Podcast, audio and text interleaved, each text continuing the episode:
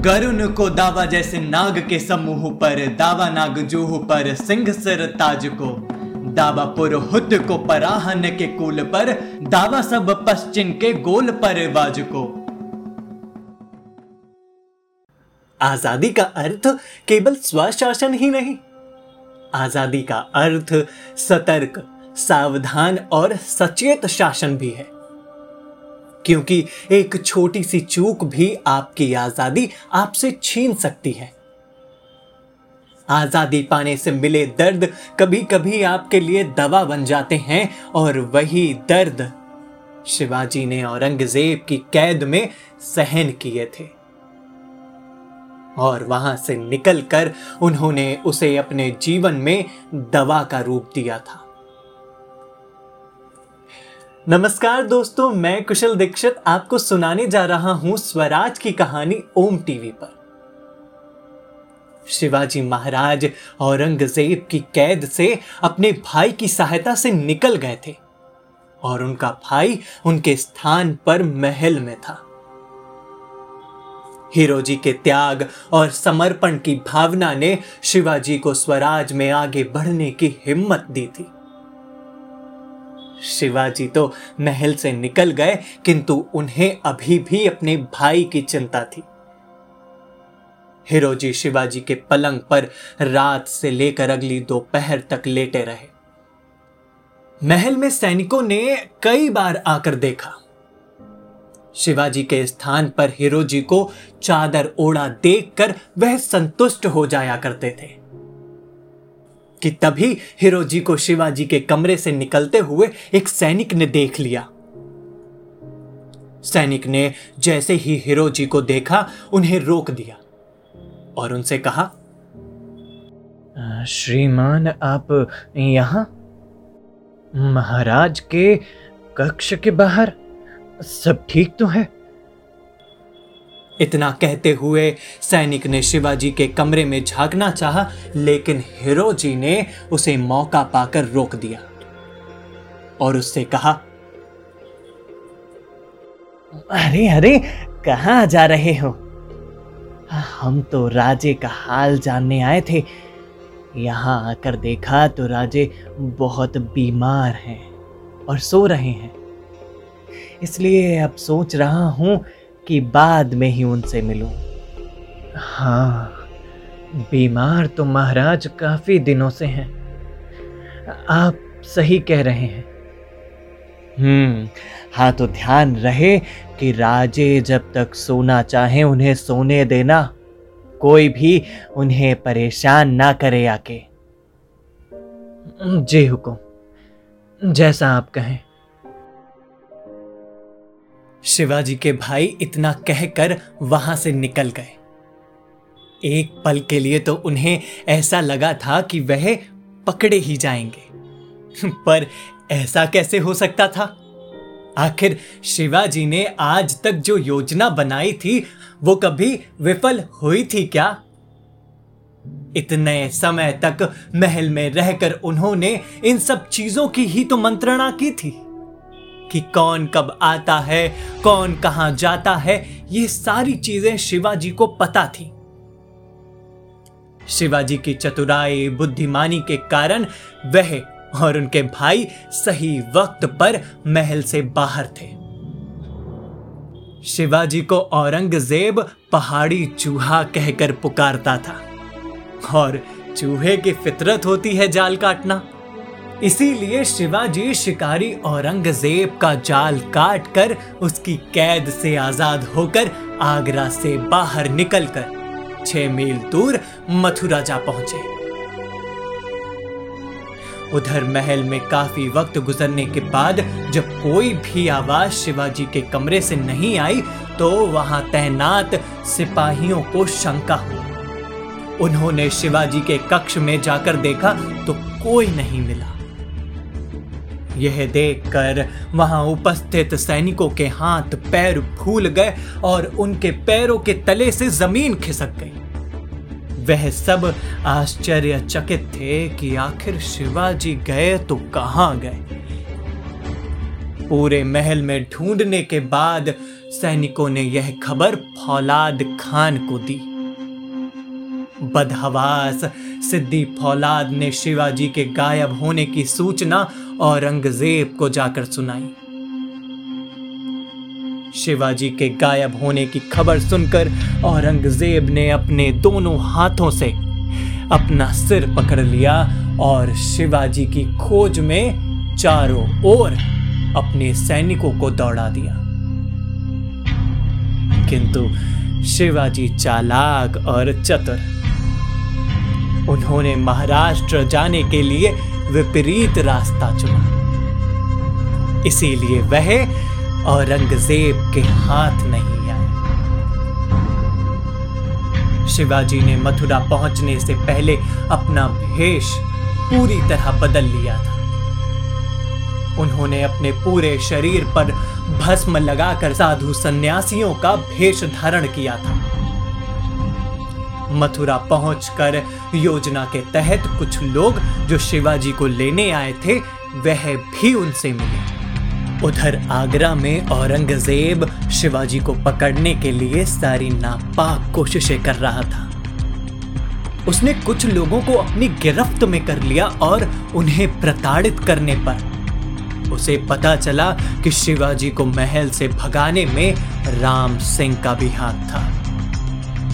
औरंगज़ेब अपनी शिकस्त से तिलमिला उठा था। वह कुछ भी करके शिवाजी को अपनी पकड़ से छोड़ना नहीं चाहता था। औरंगज़ेब ने शिवाजी को पकड़ने के लिए अपने सैनिकों को आगरा, मालवा से होते हुए जो सीधा रास्ता दक्षिण महाराष्ट्र की तरफ़ जाता था, उस ओर भेजा।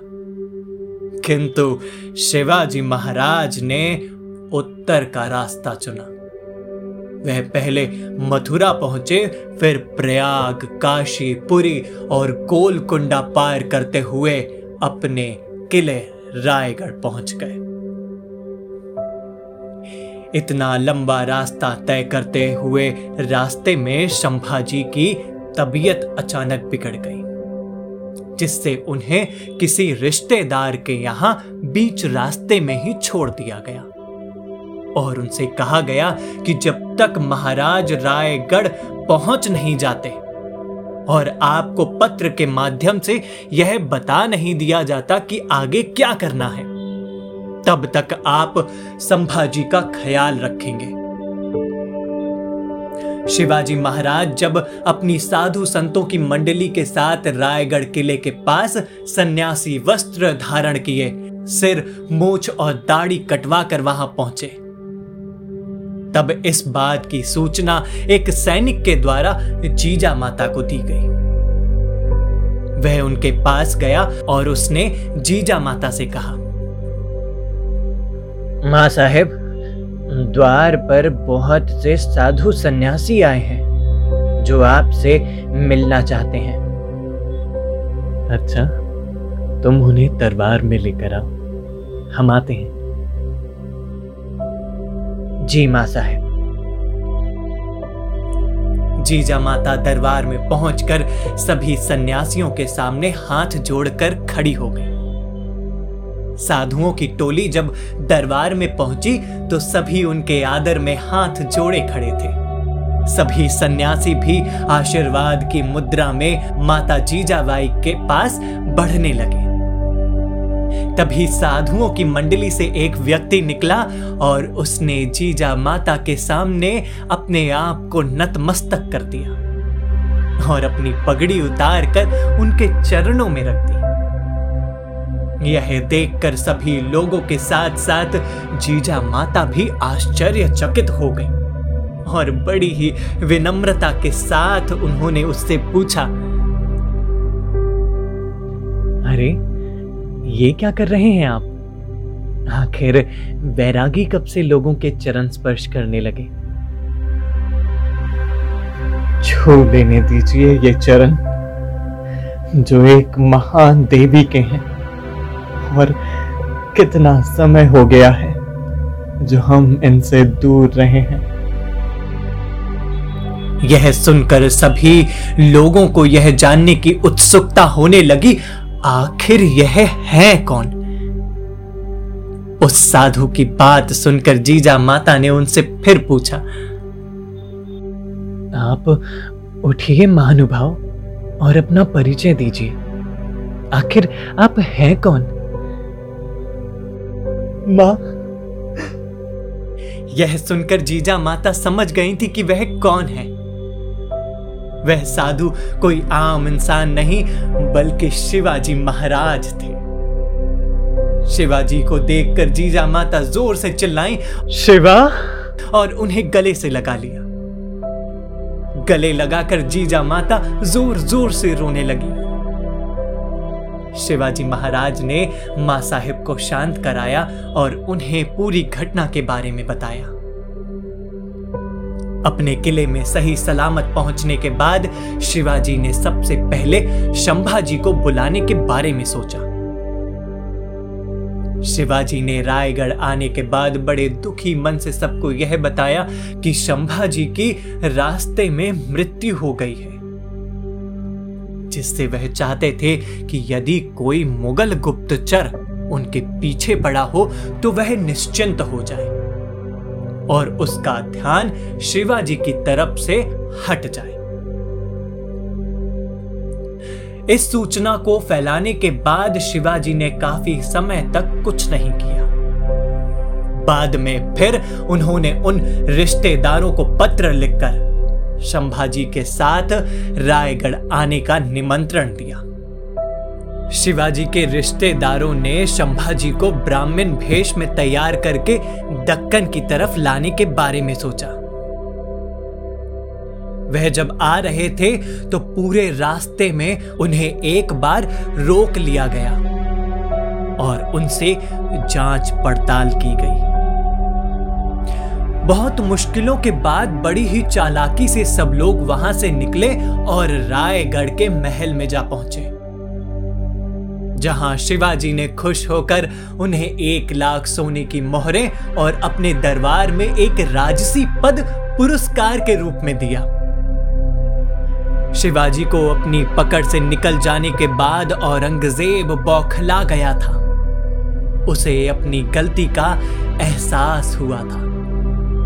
वह जान चुका था कि एक बादशाह या राजा को अपने राज्य में हो रही सभी घटनाओं के बारे में पता होना चाहिए। गुप्तचरों या आम लोगों की सूचनाओं पर उसे ध्यान देना चाहिए, वरना पता नहीं कब कौन सी बात सदैव के लिए उस राजा को कलंकित कर दे, और आजीवन उसे पछताना पड़े। घर वापसी के बाद शिवाजी ने पुनः सारे किलों पर मुगलों का झंडा हटाकर केसरिया झंडा फहराने के बारे में सोचा। फिर से किलों को मुगलों से हासिल करने की योजना पर काम करना शुरू कर दिया।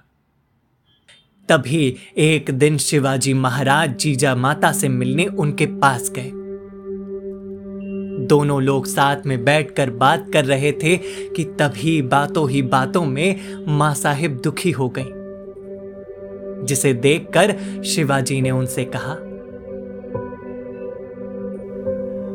माँ साहिब, हमें मराठों का मान और शान फिर से हासिल करनी है माँ साहिब। हमें आपको दिए हुए स्वराज के वचन को पूरा करना है। वचन अवश्य पूरा होगा शिवा। मुझे विश्वास हो गया है कि तुम स्वराज लाओगे। शिवा, मैं चाहती हूँ कि सबसे पहले कोंडाना दुर्ग मराठों की शान बने। मैं जब जब उस दुर्ग पर मुगलों के हरे झंडे को लहराते हुए देखती हूँ, मेरा मन अंदर से रो पड़ता है शिवा। चिंता ना करें माँ साहिब। कोंडाना पर हमारा अधिकार होगा। पुत्र जब भी मैं सुबह सूर्य देव को अर्ध देने के लिए झरोखे के पास जाती हूँ तो वह मेरी आँखों में चुभता है और आँखों से अश्रु अपने आप छलक आते हैं। जिस माँ ने मुझ पर सर्वस्व न्यौछावर कर दिया उस माँ की आँखों में आँसू नहीं। ऐसा नहीं हो सकता। धिक्कार है मुझे इस जीवन पर, जो अपने माँ के आंसुओं को नहीं पहुँच सकता। धिक्कार है वो जीवन, जो माता के मुख पर मुस्कान नहीं ला सकता। ठीक ही तो कहती हैं माँ साहब, कोंडाना हमारा स्वाभिमान है और हम अपने स्वाभिमान के साथ कोई समझौता नहीं कर सकते। माँ साहब, अभी रात्रि बहुत ज़्यादा हो गई है। आप आराम करें। हम कल इस विषय में बात करेंगे। शिवाजी ने अपनी माता से तो विश्राम करने के लिए कह दिया था, किंतु अपनी माँ की बात सुनकर वह बड़े परेशान हो गए थे। पूरी रात उन्हें नींद नहीं आई थी। वह बस यही सोचते रहे कि कैसे कोंडाना पर विजय प्राप्त करनी है। पूरी रात न सोने के कारण शिवाजी महाराज अगली सुबह जल्दी उठ गए और अपने दैनिक कार्यों में लग गए। वक्रतुंड महाकाय सूर्यकोटि समप्रभ निर्विघ्नं कुरु मे देव सर्वकार्येषु सर्वदा। शिवा? तुम इतनी सुबह? क्या हुआ? क्या पूरी रात नींद नींद नहीं आई माँ साहब?